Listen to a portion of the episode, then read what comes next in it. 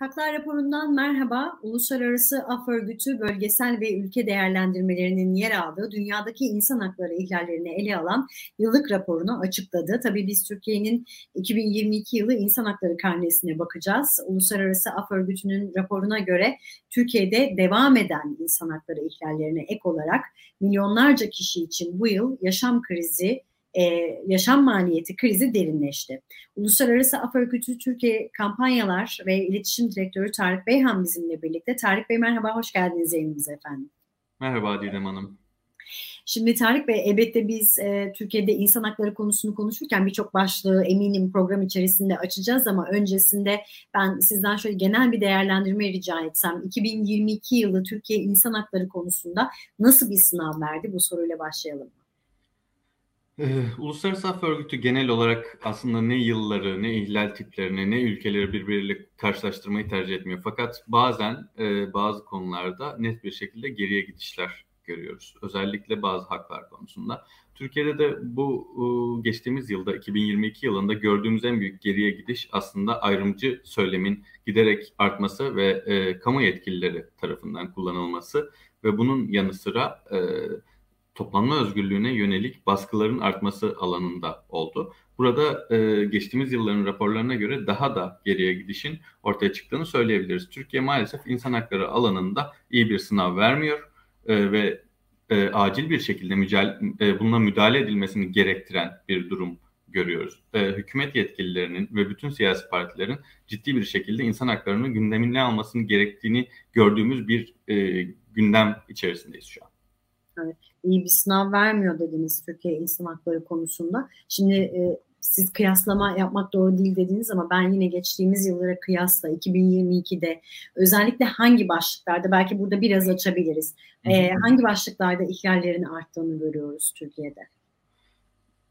Ee, öncelikle toplanma özgürlüğünden bahsetmek isterim çünkü toplanma özgürlüğü ciddi şekilde Türkiye'de geriye giden bir hak alanı. E, hatırlarsınız siz de 2000'li yılların başlarında İstiklal Caddesi ve Taksim civarında e, aynı anda e, birden fazla eylemin olduğu günler yaşardık. Her gün kesinlikle bir eylem düzenlenirdi ve e, İstanbul'da farklı bölgelerde de benzer e, eylemler görebilirdik. Fakat e, özellikle 2013'teki gezi eylemlerinden sonra yavaş yavaş e, Beyoğlu civarının kapatıldığını gördük biz. Ve e, geçtiğimiz sene bu e, sembolik alanı özellikle anlatıyorum. Geçtiğimiz sene çünkü artık kadın e, eylemlerinde 8 Mart'ta ve 25 Kasım'da da polis e, kadınların istedikleri yerlerde toplanmasına izin vermemeye başladı. Daha önce Taksim Meydanı'na zaten çıkışa izin verilmiyordu ama sıra servilere yaklaşmalarına da izin vermemeye başladı ve e, birçok göstericiye karşı biber gazı kullandı. Bu e, bizim yeni tespit ettiğimiz bir durum. Tabii e, ülkenin farklı şehirlerinde de benzer yasakları görüyoruz. Ankara'da e, herhangi bir şekilde kalabalıkların içerisinde basın açıklaması yapmanın mümkün olmadığı bir durum görüyorduk zaten yıllardır. E, ve bazı doğu illerinde de örneğin Van'da yıllarca e, herhangi bir gösteri yapmak yasaklandı. E, Diyarbakır'da e, basın açıklaması yapmak, herhangi bir eylem yapmak e, çok kısıtlı yerlerde gerçekleştirilebilen bir e, etkinlik biçimiydi.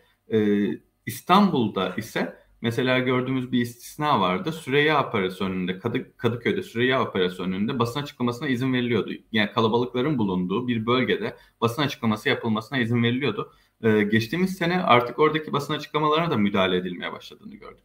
Bu e, Türkiye'de fiilen toplanma özgürlüğünün, e, herhangi bir protestonun e, yapılmasının imkansız hale getirildiğini gösteriyor bize.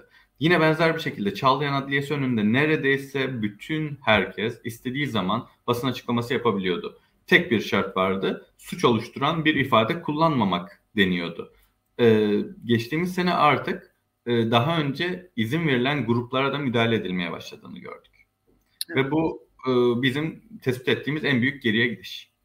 Toplanma özgürlüğü özellikle e, en çok geriye gidişin görüldüğü başlık oldu dediniz. Peki biraz daha başlıkları açacak olursak mesela kadın hakları, LGBTİ hakları konusunda nasıl bir karnemiz var? Ee, yine keza mülteciler konusunda Türkiye nasıl bir sınav verdi 2022 yılında onları da sormak isterim size. Hı hı. Ee, özellikle bir LGBT haklarından ve LGBT'lerden bahsetmek istiyorum. LGBT artılar e, yıllardır herhangi bir şekilde yine protesto haklarını kullanamayan, e, toplanma özgürlüğü haklarını kullanamayan gruplar arasında yer alıyordu zaten. Onur yürüyüşleri üst üste yıllardır yasaklanıyor. Ee, ve geçtiğimiz sene herhangi bir onur yürüyüşüne izin verilmemesinin yanı sıra onur haftası boyunca yapılacak etkinliklerin de neredeyse hepsi yasaklandı. Ve bunun da ötesinde yıl içerisinde de dışarıya kapalı etkinlikler dahil olmak üzere birçok etkinlik yasaklandı ve polis müdahalesiyle karşı karşıya kaldı. Tamamen kapalı, hiçbir yere duyurulmamış, sadece LGBT artıların kendi aralarında toplanıp e, bir konuşma yapacakları toplantılara polislerin gittiğine dair e, durumlar yaşadık. Ve bunun da ötesinde devlet yetkililerinin sıklıkla LGBT artıları hedef gösterdiğini görüyoruz. Ve bu çok tehlikeli bir iklim yaratıyor. E, evet. Nefret suçlarına teşvik eden kamu yetkilileri görüyoruz aslında şu an. Ve bu gerçekten çok tehlikeli. Türkiye'yi bağlayan uluslararası sözleşmelere aykırı ve acilen geri adım atılması gerekiyor. Bu sözlerden ve bu eylemlerden vazgeçilmesi gerekiyor. Çeşitli getirilen kanun teklifleriyle LGBTİ artıları şeytanlaştırma, insanlıktan çıkartma denilen, dehumanization denilen yöntemleri kullanmaktan devlet yetkililerinin vazgeçmesi gerekiyor. Bunun yanı sıra bazı medya figürleri, medyada sıklıkla kendilerine yer bulan, bazı gazeteci sıfatını kullanan, bazı akademisyen sıfatını kullanan, bazı siyasetçi sıfatını kullanan kişiler de sıklıkla LGBT artıları şeytanlaştırıyor. Ve tekrar altını çiziyorum bu ciddi bir tehlike yaratıyor. Ağır nefret suçlarına kapı açıyor. Derhal kurulması gerekiyor bunun. Kadın haklarına geldiğimiz zaman e, İstanbul Sözleşmesi'nden çıkış zaten kadın haklarına yönelik ciddi bir saldırıydı. E, çok net bir şekilde şunu gördük ki İstanbul Sözleşmesi'nden çıkılması kadın hakları karşıtlarını da cesaretlendirdi. Ve e, hem kadın haklarına karşı söylem giderek sertleşmeye başladı e, hem de daha fazla e, siyasette de yer bulmaya başladı ki bu raporun 284 sayılı kanun da e, mesela tartışmaya açıldı. Şimdi evet. İstanbul Sözleşmesi'nden bahsederken onu da dipnot olarak e, hatırlayalım. Bu, tam olarak öyle bu raporun dışında şu an mesela günümüzde biz 6284 tekrar tartışmaya başladık. Evet. Yani 2022'den sonra 2023'te tekrar bunu tartışmaya başladık. Çünkü İstanbul Sözleşmesi'nden çıkılması aslında bunun işaret fişeğiydi. Kadın haklarına yönelik saldırıların önünü açan bir şeydi. Ve o zaman söylendiğinde 6284 zaten duruyor İstanbul Sözleşmesi'ne gerek yok denildiğinde öyle olmadığını söyleyenler haklı çıktı. Bu çok tehlikeli bir söylem. İnsan hakları sözleşmeleri, uluslararası insan hakları sözleşmeleri tam olarak bunun için var. Uluslararası insan hakları sözleşmeleri iç politikada basit tartışmalara malzeme edilmesinler diye vardır. Bağlayıcılığı olsun diye bir günde değiştirilmesin diye vardır. Ve bu nedenle de İstanbul Sözleşmesi'ne de tekrar dönülmesi için 25 insan hakları örgütü, kadın LGBT insan hakları örgütleri e, ortaklığında 25 örgüt geçtiğimiz haftalarda bir çağrı yayınladık. Siyasi partileri e, hem 6284'e sahip çıkmaya hem de İstanbul Sözleşmesi'ne geri dönülmesini desteklemeye çağırdık. E, umarız e, bu seçim döneminde 6284 tartışmaktan artık vazgeçer siyasi partiler. Tam tersine 6284'ü destekleyip İstanbul Sözleşmesi'ne dönülmesinden bahsetmeye başlarlar. Çünkü geçtiğimiz sene sadece resmi istatistiklere göre yılın ilk 10 yıl ayında 225 kadın öldürülmüş. Evet. Ee, kadın cinayetlerini durduracağız platformu bu sayının 393 olduğunu söylüyor bu arada. Ve e, bunu durduracak yani kadın cinayetlerini durduracak bir politikaya hükümetin artık destek olması gerekiyor. Bunun farkında olalım. Sıklıkla dinleyiciler de duyuyordur. Sıklıkla Twitter'da atılan mesajlar ya da çeşitli kişilerin e, eşlerini, e, sevgililerini tehdit ettiğine dair videoları görüyoruz. Kimse bana bir şey yapamaz algısı var evet. e, faillerde. Kimse bana bir şey yapamaz algısı tam olarak böyle konuları tartışarak oluşturulur. Eğer ki kamunun, devlet yetkililerinin, e, devletin herhangi bir organının çıkıp da biz buna karşıyız diye doğrudan beyan etmesi mümkün değilse insanlar da başlarına hiçbir şey gelmeyeceğini düşünürler. Evet. Ve Şimdi... rahat... Buyurun. Evet, evet lütfen son e, sözünüzü alayım o noktada. Rahat rahat saldırganlıklarına devam ederler. Evet. Peki şimdi ben mültecilerle ilgili bir soru soracağım ama onun öncesinde yargı bağımsızlığı konusunda bizim elbette hiç değişmeyen başlıklarımızdan biri. E, yargı e, bağımsızlığı konusunda aslında geçtiğimiz yıllarda da raporda e, çok geniş ifadeler yer alıyordu. Bu yılda çok farklı değil. Şimdi Türkiye'de hükümetin yargı üzerindeki kontrolü birkaç yıl e, içinde yargı bağımsızlığının içini boşalttı ve insan hakları savunucuları, aktivistler ve siyasi muhalifler temelsiz e, soruşturmalarla karşı karşıya kaldı. Aslında bu raporun içerisinde yer alan bir cümle. Şimdi bu noktada biz e, sizin e, bir takım faaliyetler e, yürüttüğünüzü de biliyoruz. Yargı bağımsızlığı konusunda Ankara ile hangi temaslarda bulunuldu onu sormak istiyorum. E, rapora ne tür mesela geri bildirimler alıyorsunuz? Bir ilerleme kaydettiğini biliyor mu o noktada? Ya öncelikle şunu söyleyeyim. Yani geçtiğimiz yıl dediğiniz gibi e, yine birçok e, insan hakları savunucusunun, muhalifin, e, sivil toplumcunun e, başı yine yargıyla beladaydı. Biz yargının sıklıkla bir sindirme aracı olarak kullanıldığını görüyoruz. Ve çava açılıp susturulmaya çalışıldığını da görüyoruz. E, bunda da e, çok uzun sürelerdir e, kampanyalar yürütüyoruz. E, tavsiyelerde bulunuyoruz. Gereken her türlü toplantıya katılıyoruz. E, ve çeşitli savunuculuk görüşmeleri de Ankara'da arkadaşlarımız gerçekleştiriyor. Fakat bununla birlikte gördüğümüz şöyle bir şey var ki maalesef iyiye gidiş e, pek olmuyor. Örneğin geçtiğimiz yıl sadece Öztürk Türk Doğan İnsan Hakları Derneği Genel Başkanı, e, eş genel başkanı e, Öztürk Türk Doğan'a 3 adet ayrı dava açıldı. E, Gezi Parkı e, davası sonuçlandı. Şu an Osman Kavala dahil 7 kişi bir yıldan fazla süredir, pardon bir yıllarını doldurmak üzere hapisteler, tutuklular. E, Mücella Yapıcı, Tayfun Kahraman, Can Atalay, Mine Özer'den, Çiğdem Mater, Hakan Altınay, Yiğit Ekmekçi ceza aldı ve Osman Kavala da 5 yıldır zaten cezaevinde. E, ve haksız yere tutuklu bir şekilde durmaya devam ediyorlar. Maalesef ki e, yargıda çeşitli yüzeysel değişiklikler yapıldığını görsek de yani bu adalet reformu adı altında yapılan, yargı reformu adı altında yapılan değişiklikler hep yüzeysel kalıyor. E, bunu şuradan e, zaten anlayabiliyoruz. Türkiye'nin anayasa gereği açıkça e, tabi olduğu bir Avrupa İnsan Hakları Sözleşmesi var.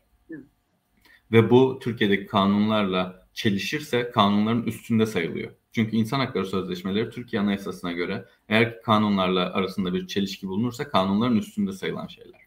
Ve e, yine Avrupa İnsan Hakları Sözleşmesi ile birlikte Türkiye Avrupa İnsan Hakları Mahkemesi'nde yargı yetkisini tanıyor. Fakat e, Türkiye'de hükümet yetkilileri açık bir şekilde çıkıp Avrupa İnsan Hakları Mahkemesi'nin kararı bizi bağlamaz diyorlar. Bu olduğu sürece e, adalet reformu, yargı reformu, işte tutukluluk sürelerini e, adil e, seviyelere çekeceğiz gibi vaatler hiçbir işe yaramıyor. Bunu da zaten bu raporda da görüyoruz. Evet ve yargı özellikle de bir sindirme aracı olarak kullanılıyor. E, bunu da net bir şekilde görüyoruz dediniz. Şimdi e, ben Türkiye'de mültecilere yönelik e, ihlaller konusunu bir kez daha sormak isterim. E, Türkiye'ye ilişkin e, kısa değerlendirmenizi alalım ama ben aslında küresel anlamda da bu konunun bu yıl raporda e, çok geniş yer bulduğunu gördüm. 2022 yılına elbette Rusya-Ukrayna savaşı damgasını vurdu ve e, Rusya-Ukrayna savaşı Avrupa'nın mültecilere bakışına yönelik e, algıları da değiştirdi. Hangi algıları önümüze serdi onu aslında biraz açalım mı? Raporda bahsedilen eşitsizlik ve ırkçılık. Oraya biraz e, parantez açarsak sevinirim.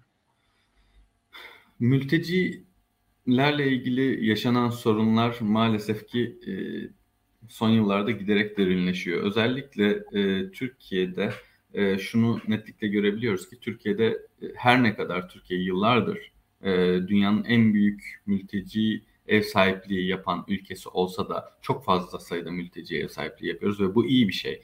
E, bu konuda kimsenin Türkiye'ye aksini söyleyeceği bir durum yok. Fakat yine de şunun altını çizmek gerekiyor her zaman. Bir tane bile hak ihlali hak ihlalidir diye bu cümleye başlamam gerekiyor ve olmaması gerekiyor. Tam bu nedenle şunu hatırlatarak devam edeceğim. Türkiye e, mültecilere ev sahipliği yapmasına rağmen Türkiye'de çok ciddi anti mülteci bir söylem ortaya çıkmaya başladı. Bunu destekleyen çok fazla parti çıkmaya başladı. Ya partiler artık mülteci hakları konusunda nötrler ya da anti mülteci söylemine sahipler. mülteci haklarını savunan, açıktan savunan hiçbir parti şu an görmüyoruz mesela. Bu arada yani e, hakkını yemek istemem. E, herhangi bir şekilde seçimlere girme çabası olmayan ama parti adı taşıyan e, bazı küçük partiler mülteci haklarını savunuyorlar. Bu konuda haklarını yemek istemem. Fakat seçimlere girmek isteyen, seçimlere girmek için çaba gösteren partiler içerisinde söylüyorum bunu. Hiçbiri mülteci haklarını savunmuyorlar. Ee, ve bu mülteciler için az önce LGBT artılar için söylediğim ne aynı şey geçerli burada. Çok tehlikeli bir ortam yaratıyor. Bunu mesela depremde gördük biz. Ee, depremde maalesef ki kendi e, yıkıntılarının başında bekleyen mültecilere saldırılar gerçekleştirildi. Bu hep anti, anti e, mülteci söylemin e, bize getirdiği bir şey. Maalesef bundan e, çok fazla parti etkilendi. Bu konuda acilen geri atım, atılması gerekiyor. Mülteciler kimsenin düşmanı değil. Bunun bir farkına varmak gerekiyor. Buradan nereye geliyoruz? İşte Avrupa'nın özellikle. Hem bütün dünyanın hem Avrupa'nın durumuna geliyoruz. Türkiye'deki durum bu. Türkiye'den e, Avrupa'ya gitmek isteyenlerin uzunca bir süredir sınırlarda geri itildiğini biliyorduk. Yunanistan'ın e, mülteciler sınırlarda neler yaptığını biliyoruz. Bunlarla ilgili bu arada AF örgütünün de raporları var. Evet. E, aynı şekilde Avrupa'nın çeşitli yerlerinde sadece Yunanistan'da değil yani e, İsviçre'nin dağlarındaki mültecileri kurtaran insani yardım gönüllülerini e, insan kaçakçılığıyla suçlayan İsviçre'den de bahsedebiliriz mesela. Avrupa'nın her yerinde bunu görüyorduk. Fakat Ukrayna Savaşı ile birlikte işte Avrupa'nın iki yüzlü ve ırkçı bir tavrını görmüş olduk. Ee, hızlıca bir karar alındı ve Ukrayna'dan gelen bütün mülteciler, bütün sığınmacılar kabul edildi e, Avrupa'ya. Ve bu aslında Afer bütünün de yıllardır altını çizdiği şeyin ortaya koymuş oluyor. Avrupa bu konuda iki yüzlü davranıyor, Avrupa bu konuda ırkçılık yapıyor. Ve e, özellikle sınırlarında kendi iç hukuklarıyla ve Avrupa hukukuyla bağlanan Avrupa devletleri sınırlarında e, bu hukuk kurallarını çiğnemek için ellerinden geleni yapıyorlar. Yani örneğin şunu e, hatırlatabiliriz. Geri itme dediğimiz şey şöyle bir şey. Normal şartlar altında uluslararası hukuka göre özellikle de Avrupa devletlerinin hepsinin tabi olduğu, hiçbir şerhlerinin olmadığı hukuk maddelerine göre e, bir kişi eğer ki sığınma başvurusunda bulunmak isterse sığınma başvurusunda bulunmasına izin verilmesi gerekir.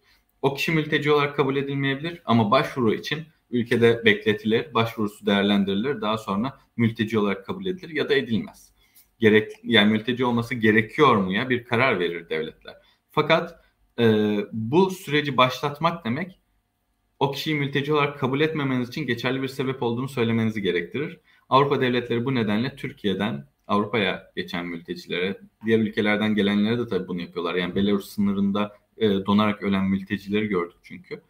E, bu mültecileri geri itiyorlar. Geri itmek ne demek? Resmi olarak herhangi bir başvuruda bulunmasını engellemek için hiçbir kayda geçirmeden yani bu kişiler geldiler biz bunları geri gönderdik demeden e, ülkeye girişlerini engellemek için botlarını itiyorlar, botlarını patlatıyorlar. Sınırdaki insanların üstüne ateş açıyorlar korkutmak için. Bazen gerçekten üstlerine açıyorlar ateşi ve öldürüyorlar. Maalesef bunu sıklıkla görüyoruz. Peki Tarık Bey çok çok teşekkür ediyorum e, aktardıklarınız için. Özellikle de bir tane hak ihlali bile hak ihlalidir dediniz. Bunun altını çizdiniz. E, mülteci hakları konusunda en son onu konuşuyorduk. Mülteci hakları konusunda da elbette açıktan mültecilerin haklarını koruyan bir tane parti bile görmek e, zor. E, ufak tefek bazı e, yani e, seçilme e, amacı gütmeyen partilerden ancak böyle şeyler görmek mümkün dediniz. Anti mülteci söylemi özellikle Türkiye'de e, giderek yoğunlaşıyor ve artıyor ama Avrupa'nın da Rus-Ukrayna Savaşı ile birlikte iki yüzlü tavrını ve ırkçı tavrını gördük dediniz. Çok çok teşekkür ediyoruz tekrar değerlendirmeleriniz için. Uluslararası Af Örgütü Türkiye Kampanyalar ve İletişim Direktörü Tarık Beyhan'la Türkiye'nin 2022 yılı İnsan Hakları Karnesi'ni değerlendirecek. Görüşmek dileğiyle, hoşçakalın.